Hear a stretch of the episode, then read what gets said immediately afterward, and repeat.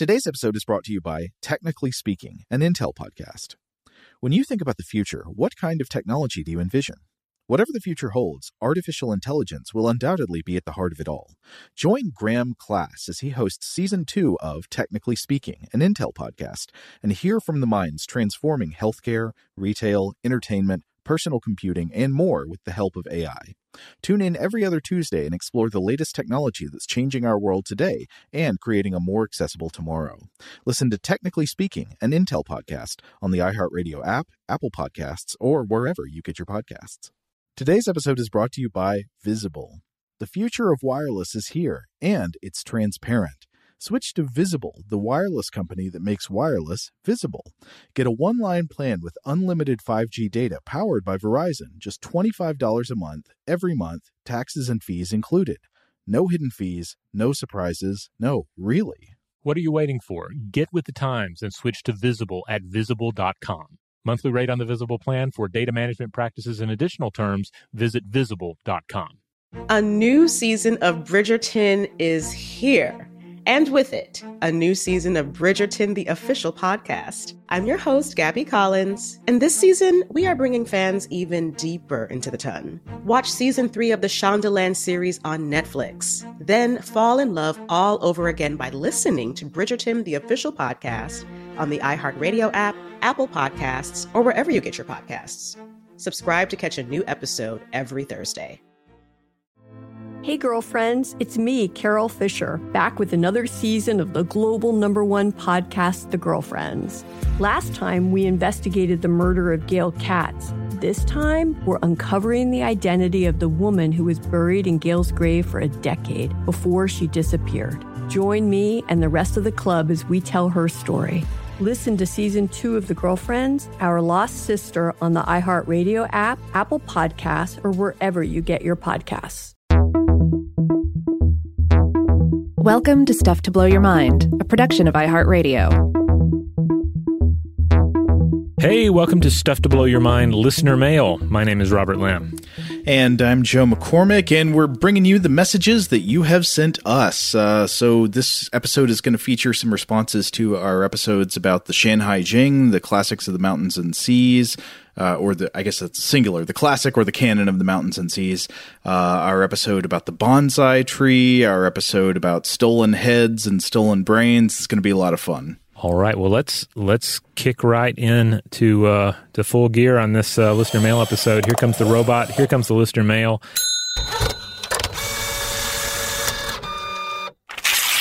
Um, okay, who uh, should I do this first one? from? I, I can do this one from Alexandra if you want. Go for it. Okay.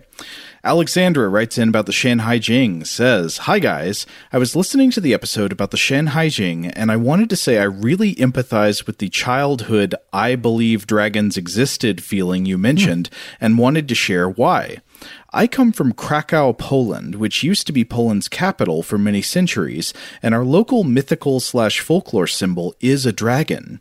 We have a beautiful castle, Wawel, located on Jurassic limestone on the bank of the Wisła or the Vistula River, and there is a legend saying a dragon used to live in a cave below the castle. The basic version of the legend I always heard goes like this No knight could slay the beast when a local cobbler, Dratewka, showed up. He said he had a trick in mind. He got a sheep carcass and filled it with sulfur. The dragon, tricked by Dratewka's work, ate the sheep and suddenly felt very, very thirsty because of the sulfur. He started drinking from the Wisła River and drank and drank and drank until he finally burst. And thus, Dratewka became a hero. Ta da. I like it. Yeah, good legend. I think it operates on the assumption that a dragon is much like a dog. Like it does not stop to taste its food, it just wolfs it down. The goal is to get it down the gullet as fast as possible so it wouldn't be thrown off by the scent of sulfur. It's just going to swallow that sheep. Alexander goes on, but it's just a legend. Why would I believe it? Well, there's an actual limestone cave under the castle, now a tourist attraction, and it's called Dragon's Den, which I believe in Polish is uh, Smocza Jama. Alexander says there's even a really cool metal dragon sculpture that breathes fire next to the entrance now. Uh, that sounds nice. like some Burning Man stuff. Uh, there is also an ancient bone hanging on the cathedral located on the Wawel Hill, said to be the dragon's bone. So, how could that be just false? All the proof is there. Why would somebody just lie about dragons? Uh, and then there is a little uh, tongue sticking out emoticon. Uh, thanks for reminding me of that feeling, and thanks for the amazing podcast. Love listening to you. Stay safe and healthy, Alexandra. Well, I looked at the the photograph of the bone uh, hanging there, and uh, yeah, it looks legit. Yeah. Uh huh. Well, Yeah. What is that actually? It looks like a large kind of tongue shape. Maybe it's a rib bone. Yeah, I mean, well, one's mind instantly goes to like whales, um, or something something of that nature for sure.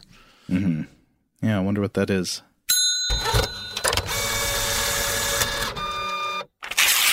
All right, here's another one for us. Uh, this one comes to us from Erica. Erica writes Hi there. I was recently introduced to your podcast and I'm loving it. Thank you for reminding me what interesting conversation like sounds like in the midst of a pandemic. I'm sure you get lots of mail, so forgive me while I nerd out a bit and share a few thoughts that were sparked by the few episodes I've listened to so far. I'll keep it as brief as possible. While I was listening to Monsters of the Shanhai Jing, you talked about how the Italian words for Dante's demons sound more interesting to English speakers than the translations. Um, like, you know, Malacoda sounds better than Evil Tail. I think this is why many people find watching films in their original language with subtitles so much better than a dub, uh, bad lip reading aside. By using subtitles, you're able to retain the original sounds of the dialogue while understanding the meaning in your native language. I was a late comer to anime because growing up, I'd never seen it in the original Japanese, and I generally loathed the sound of the American voice actors chosen to dub those shows. Now, though, I really enjoy watching Japanese anime and listening to the cadence of the language, which for me is up there with Italian in terms of uh, phonetic beauty.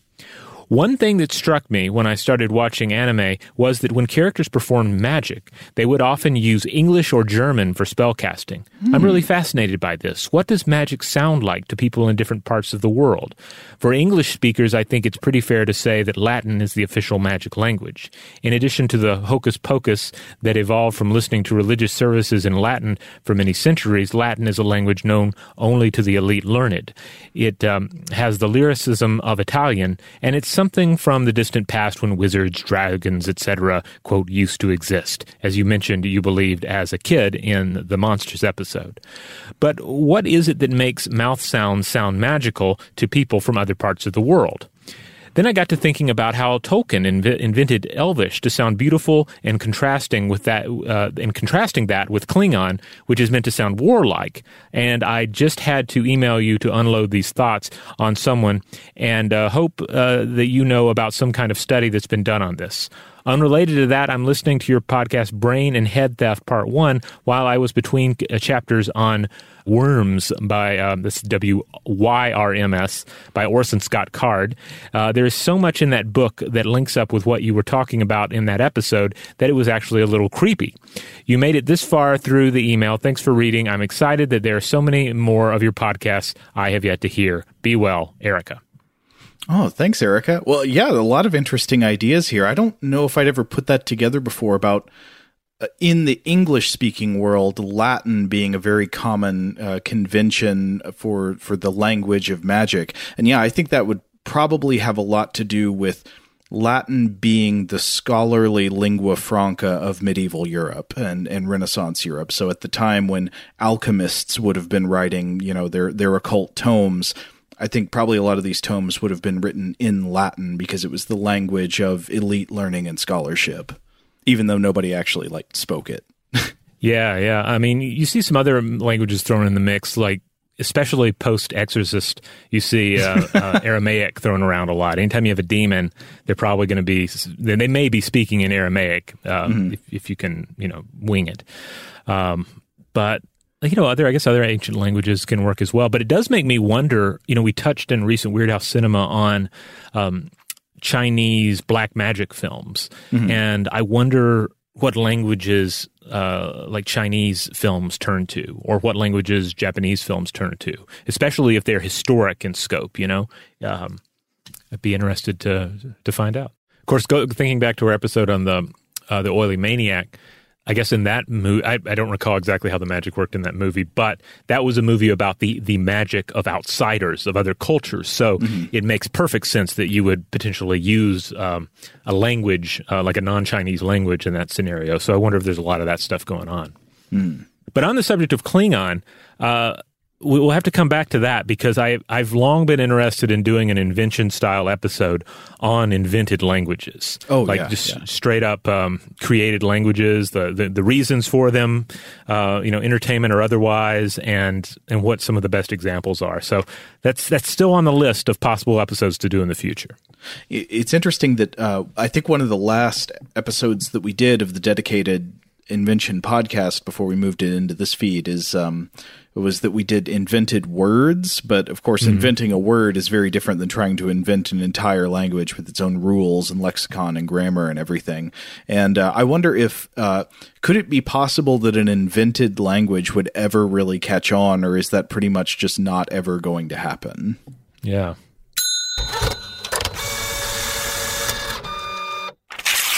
All right, are you ready for this next message about stolen heads and stolen brains? Let's have it. This is from Sophie. Sophie says, Dear Stuff to Blow Your Mind, obligatory but true sentence about being long-time listener, first time caller.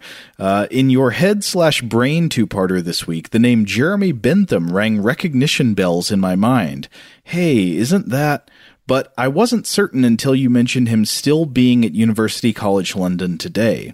Upon reflection, this would imply there being multiple men who decided they ought to have their bodies preserved to hang around in perpetuity, but honestly, humans do far stranger things all the time. My first encounter with Jeremy Bentham was as a complete surprise during our orientation tour several years back. I was doing a semester abroad at UCL's art school. Our first day was the whole group before we scattered to the many programs, so the tour guide made sure to lead the pile of unsuspecting American college students to the literal dead founder to tell us all about him and UCL. Our culture being one of shunning contact with death, meeting Mr. Bentham was somewhat arresting despite his genial demeanor in the pictures you see online. I can assure you he's rather more unsettling in person, especially when he's been sprung on you. The tour guide went on to explain that a requirement for accessing the endowment under his name is that he be in attendance at all requisite meetings. Thus, we got to contemplate the tableau of quiet, serious board meeting attendees patiently waiting as a very dead Jeremy Bentham in his glass case gets wheeled in, ideally with amusingly squeaky wheel sound effects or something.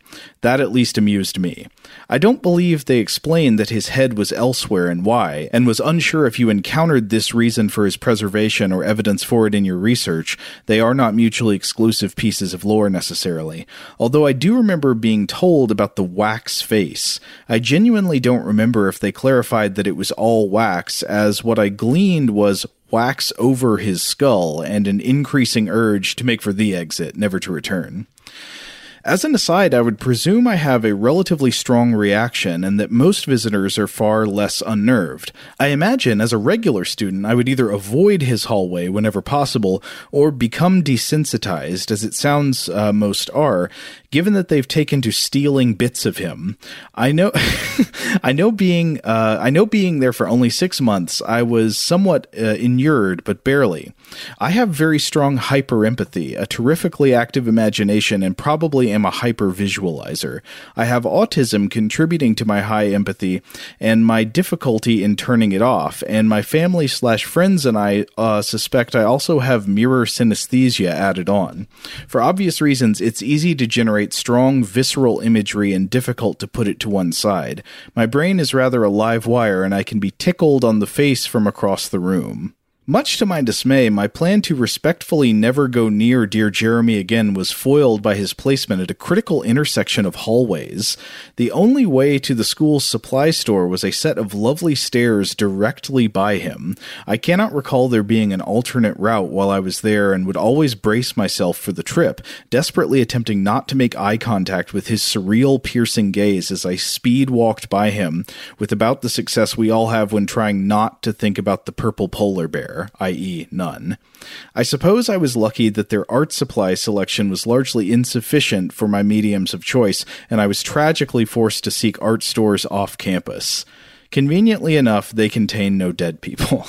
Uh, according to a recent article by the school, he's been relocated to a student center since I attended, uh, which hopefully is a nicer location for all involved. He's an important icon they no doubt wish to keep accessible to visitors in the UCL community, but also need to maintain proper collections protocols slash environment, and apparently significant security, so I imagine finding the ideal balance is difficult. Maybe the new site will prevent more head theft if the meat jerky head is kept with the body now. Or maybe his head will be like the Gävle goat statue uh, of UCL. Time will tell, no doubt. I'm not sure what the Gävle goat is. Uh, it sounds fun. Thank you so much for your time and also your research. I appreciate a good citation so you can add me to the unofficial petition of your fans, hoping your new home will return to us a mothership website with that good, good, robust tagging and source linking. Sincerely, Sophie. Well, Sophie, I, I really appreciate that final note. I, I don't know m- how much hope you should hold out for that. I believe the Gävle goat, by the way, is uh, a traditional Christmas display uh, erected uh, in uh, Gävle, Sweden. Some uh, some some some very swift uh, online research seemed to provide that answer. But who knows? There could be multiple Gävle goats out there. Oh, that's a good looking goat. It's got big old horns that make it look like a basket with a big handle. Yeah.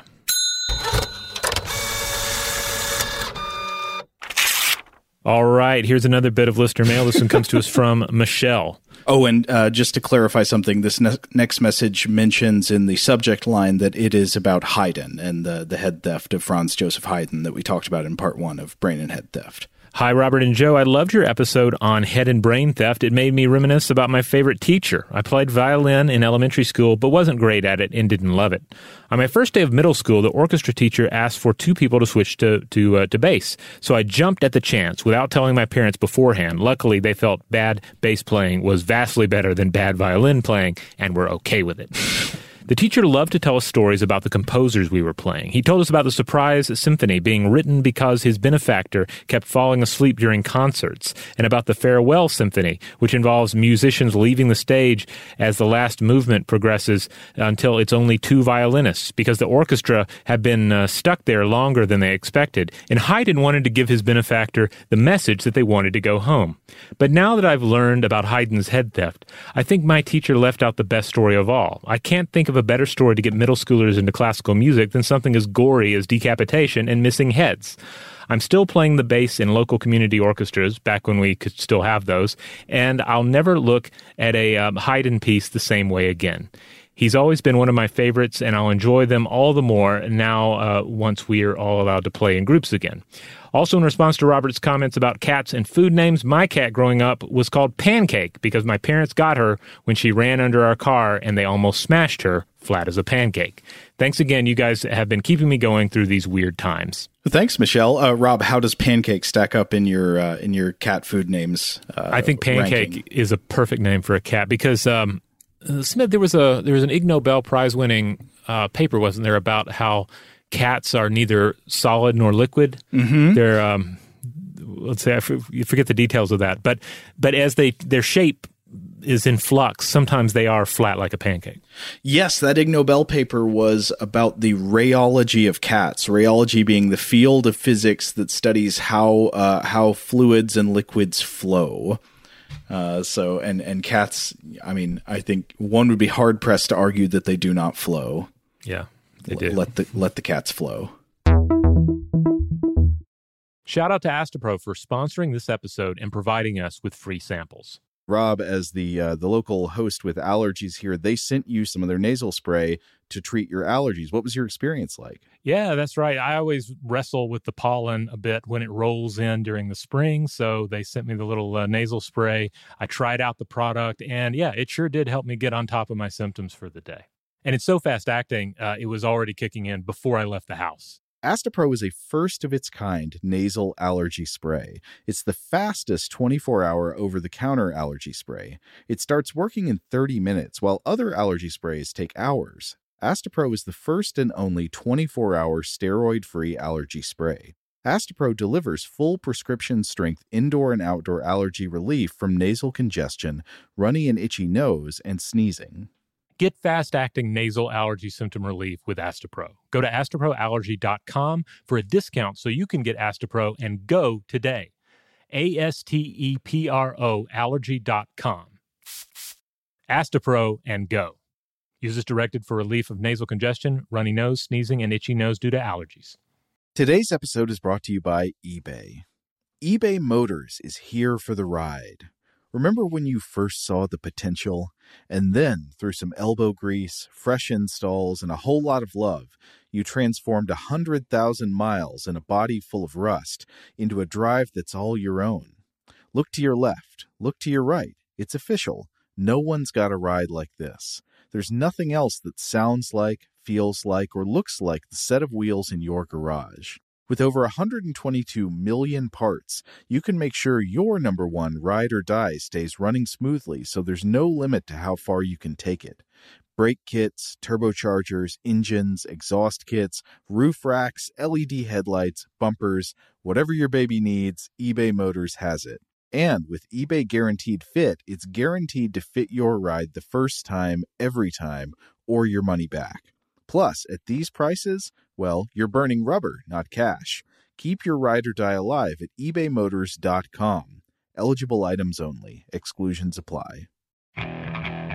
Okay, picture this. It's Friday afternoon when a thought hits you. I can waste another weekend doing the same old whatever, or I can conquer it. I can hop into my all new Hyundai Santa Fe and hit the road. Any road. The steeper, the better. Because my all new Santa Fe is available with HTRAC, all wheel drive, so I can hit the trail without a worry in the world. Heck, with three rows and best in class rear cargo space, I can pack the whole family in with all our gear. We've got available dual wireless charging for our phones, so we'll never lose touch with civilization, and we won't lose touch with the primordial power of Mother Earth. So, which is it? Waste the weekend or do something a little more epic? And conquer it in the all new Hyundai Santa Fe. Visit HyundaiUSA.com or call 562 for more details. Hyundai, there's joy in every journey. Today's episode is brought to you by Technically Speaking, an Intel podcast. When you think about the future, what kind of technology do you envision? Whatever the future holds, artificial intelligence will undoubtedly be at the heart of it all. Join Graham Class as he hosts season two of Technically Speaking, an Intel podcast from Ruby Studio in partnership with Intel.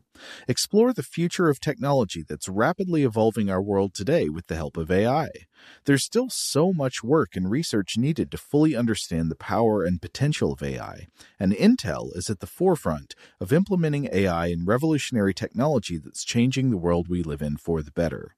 In each episode, Graham interviews the minds transforming medicine and healthcare, retail, entertainment, personal computing, and more while pioneering new uses for AI in these spaces. Tune in every other Tuesday and explore the latest technology that's changing our world today and creating a more accessible tomorrow. Listen to Technically Speaking, an Intel podcast on the iHeartRadio app, Apple Podcasts, or wherever you get your podcasts.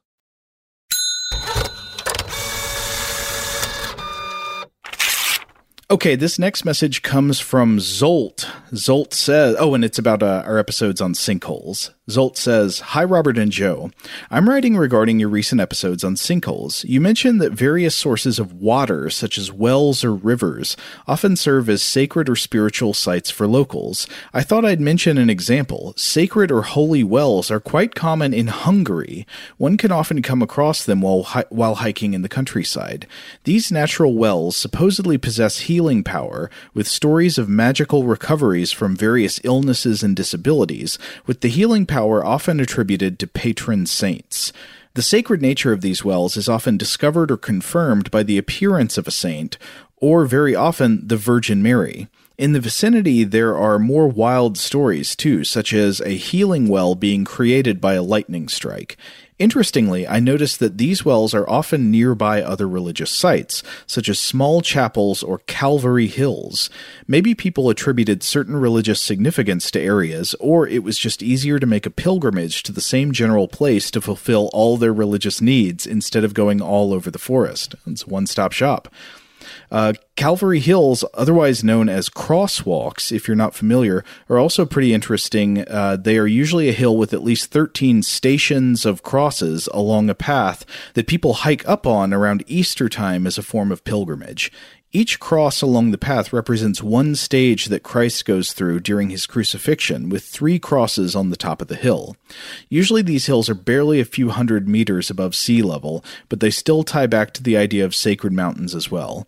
Anyway, thanks for all your good work, Zsolt. Uh, P.S. I'm loving the Weird House Cinema episodes. I found a few movies that I enjoyed quite a lot that I didn't even know existed before. Well, if you find a few movies that you enjoy quite a lot in that mix, uh, you, you're doing pretty pretty well. Uh-huh. I mean, I don't even think we we love all of them. No. Well, maybe the spirit of Weird House Cinema is that we're exploring movies that are always fun to talk about, whether or not they're fun to watch. True, yeah, and finding finding the things to love, even in films that are sometimes very uneven. Uh, I would say that's that's also core to the spirit of the thing.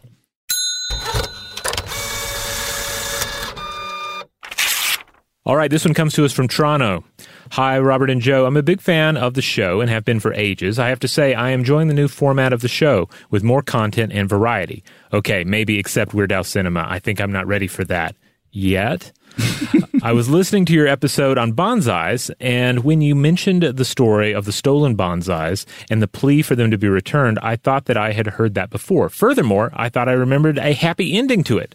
Sure enough, a quick search of in my podcast library uh, brought me to an episode from Stuff You Missed in History class, 6 uh, 7 20 20. Uh, by the way, not sure uh, if I found them through you or vice versa, but also a great podcast. I'll quote from from there, uh, and this is the 32 uh, minute 55 second mark. Uh, the museum put out a, a call on social media for the returning, uh, promising that they would not ask any questions. They were just afraid that these irreplaceable trees would die without proper care. Three days after the theft, the trees reappeared in the museum's driveway.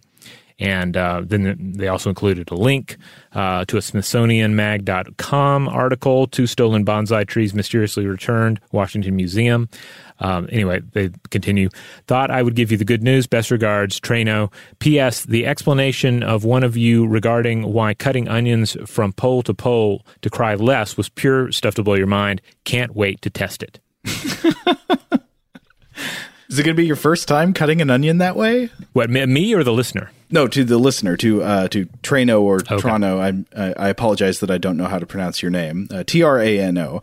Uh, well, well, that's funny. I, I hope you enjoy the pole to pole cutting. I mean, pole to pole cutting of onions is something I recommend in all kinds of scenarios. I mean, there there are different reasons that you cut onions in different directions, but one of the main ones that I would say is that uh, if you want the onions to kind of fall apart over cooking, cut them crosswise into the ring shapes because then you're you're shearing more of the cells and they're just going to fall apart more, especially if you're like braising them or cooking them in liquid. If you want them to retain their shape more, cut them pole to pole because then you're cutting along with the direction of the long cells. You're shearing less of them. There's just going to be less falling apart as as the cooking goes on. All right, tip tips we can all use right there. Sorry, this is this has been onion onion news you can use. but anyway, regarding the subject of your message, I really do appreciate hearing that the uh, the bonsai trees were returned. That's that that's heartwarming.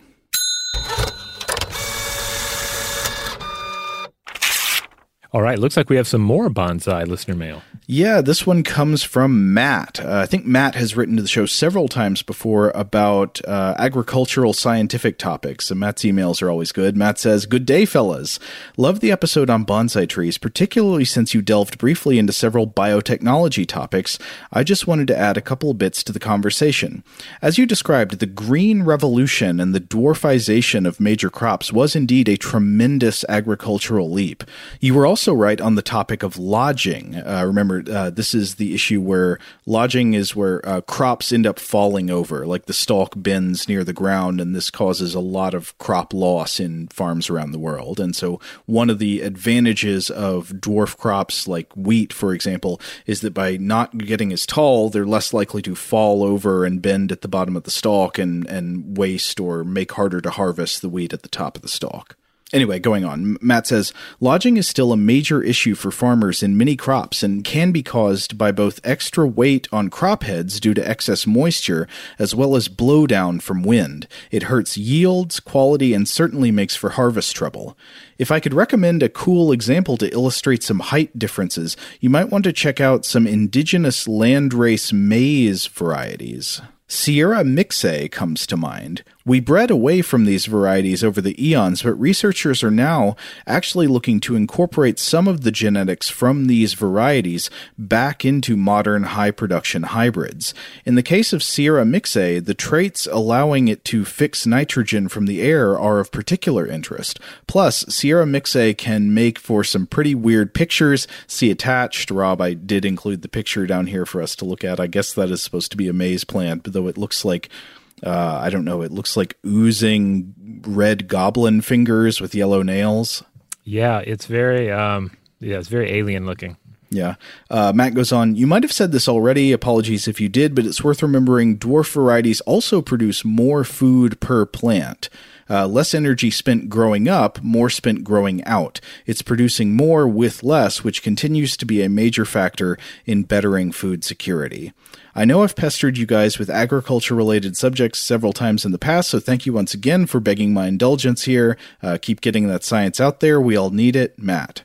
Uh, well, thank you, Matt. Yeah, th- this is interesting. I, I, think we did talk about how the dwarf crops also do tend to have a, a higher yield or a higher uh, percentage of. I, I, can't remember exactly what the term is. It's something like the the uh, harvest index or something. It's like the percentage of the above ground weight of the plant that's the harvestable part of it.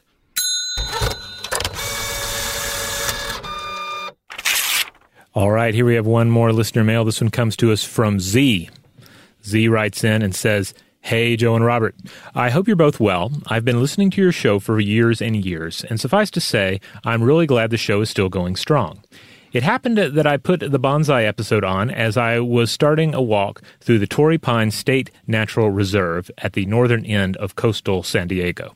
It's one of my favorite places in the world, and it's full of what I'd call natural bonsai, in form, if not always in size. The kinds of unique shapes you find in swamps, like the cypress you mentioned, or as uh, krummholz formations near mountain Arctic tree lines, or in this case, on windswept coasts. It's really too dry in this area for trees to grow naturally, other than down by rivers and creeks. The one exception is the Torrey pine, which only grows wild on the headlands on either side of a particular estuary, where the valley topography channels the summer fog so that the trees get just enough moisture to survive the rainless summer and fall. Supposedly, these trees are a relic of a formerly more widespread pine forest throughout coastal Southern California. Ice Age relics might be a cool topic on its own. In any case, I think these lovely contorted trees are a great example of the kinds of environmental constraints that led to bonsai esque growth. Uh, growing as they do on the windy slopes of eroding sandstone cliffs without much in the way of soil or rain. The influence of the conditions you guys talked about is also underscored by the ornamental Torrey pines planted all throughout this area which instead uh, grow quickly into tall, rounded canopies when they're liberally watered. And the same effect is visible just on the two sides of the ridge here, with small bent over bonsai on slopes facing the sea, taller uh, open canopies in the canyon bottoms and on the ridge, and much fuller, rounder trees on the sheltered leeward slopes. The California coast actually has a bunch of endemic conifers, mostly pines and cypresses, that only grow in really restricted, often disjoint uh, distributions near the ocean, and many of them grow in these strange bonsai shapes. I'm a big fan uh, of the idea of bioregionalism, and I find these strange, rare trees to be a really lovely symbol of the particularity of this stretch of coast, which helps me feel like I'm more connected with the placiness of the land, especially in Southern California, where there are hundreds of kinds of ornamental plants from all around the world just in one suburb. In any case, I'm looking forward to what you do next and am wholly in support of more plant tree themed episodes. Sincerely, Z. Uh, Rob, I've attached some of the photographs that Z sent us to look at. These are mostly uh, what they were referring to as like bonsai trees, but growing wild, not ne- not necessarily in size, but in shape. And these are a lot of really beautiful trees. I like them. Yeah, uh, trees finding their way in a um, in a unique landscape. Uh, sometimes, uh, you know, with some some some some, some definite uh, uh, restraints in place. I yeah. think in in the bonsai episode we did make the comparison to poetry, right? The idea that in some cases, uh, poets often feel that creativity is driven by the constraints imposed by a certain rhyme or meter scheme because you can't just say anything. It leads you to say things that you wouldn't have said otherwise, you know, because you've got to fit it into the meter or something. And uh, I think that that looks true of many trees, even if they're not having constraints imposed by humans, but maybe having constraints imposed by the harshness or weird conditions of the natural environment where they're growing. They kind of form a poem because of how hard their life is. All right. Well, that is it for this particular listener mail mailbag. But uh, there's stuff we didn't get to this week. There's stuff that will come in between now and next week, and we will read even more listener mail. So feel free to, to chime in. You have uh, responses to old episodes, new episodes, uh, you know, ideas about what future episodes could consist of. Uh, everything's on the table. You got corrections? Let us know. You got responses to other people's listener mail? Uh, let us have it. Do you want to correct other listener mails, do so. you want to correct corrections? Uh, yeah, well, whatever you like. This is this is kind of your show at this point. So, uh, yeah, let us know. In the meantime, if you want to check out other episodes of Stuff to Blow Your Mind or the Friday episodes of Weirdhouse Cinema, you know where to find it. Go to the Stuff to Blow Your Mind podcast feed wherever you get your podcasts. Huge thanks, as always, to our excellent audio producer Seth Nicholas Johnson. If you would like to get in touch with us with feedback on this episode or any other, to suggest a topic for the future, or just to say hello, you can email us at contact at stufftoblowyourmind.com.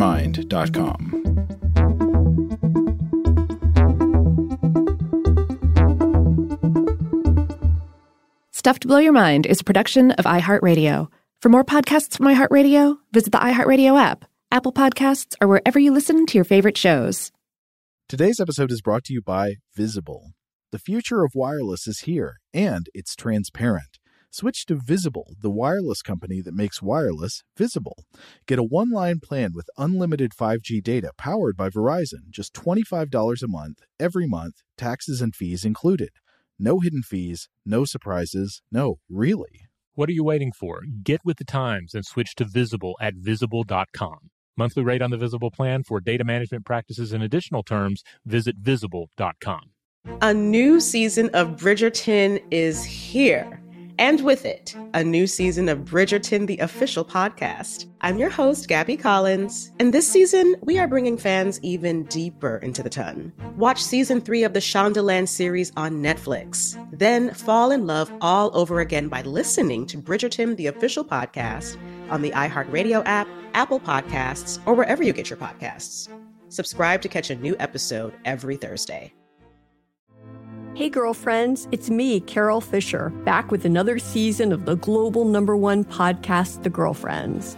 Last time, we investigated the murder of Gail Katz. This time, we're uncovering the identity of the woman who was buried in Gail's grave for a decade before she disappeared. Join me and the rest of the club as we tell her story.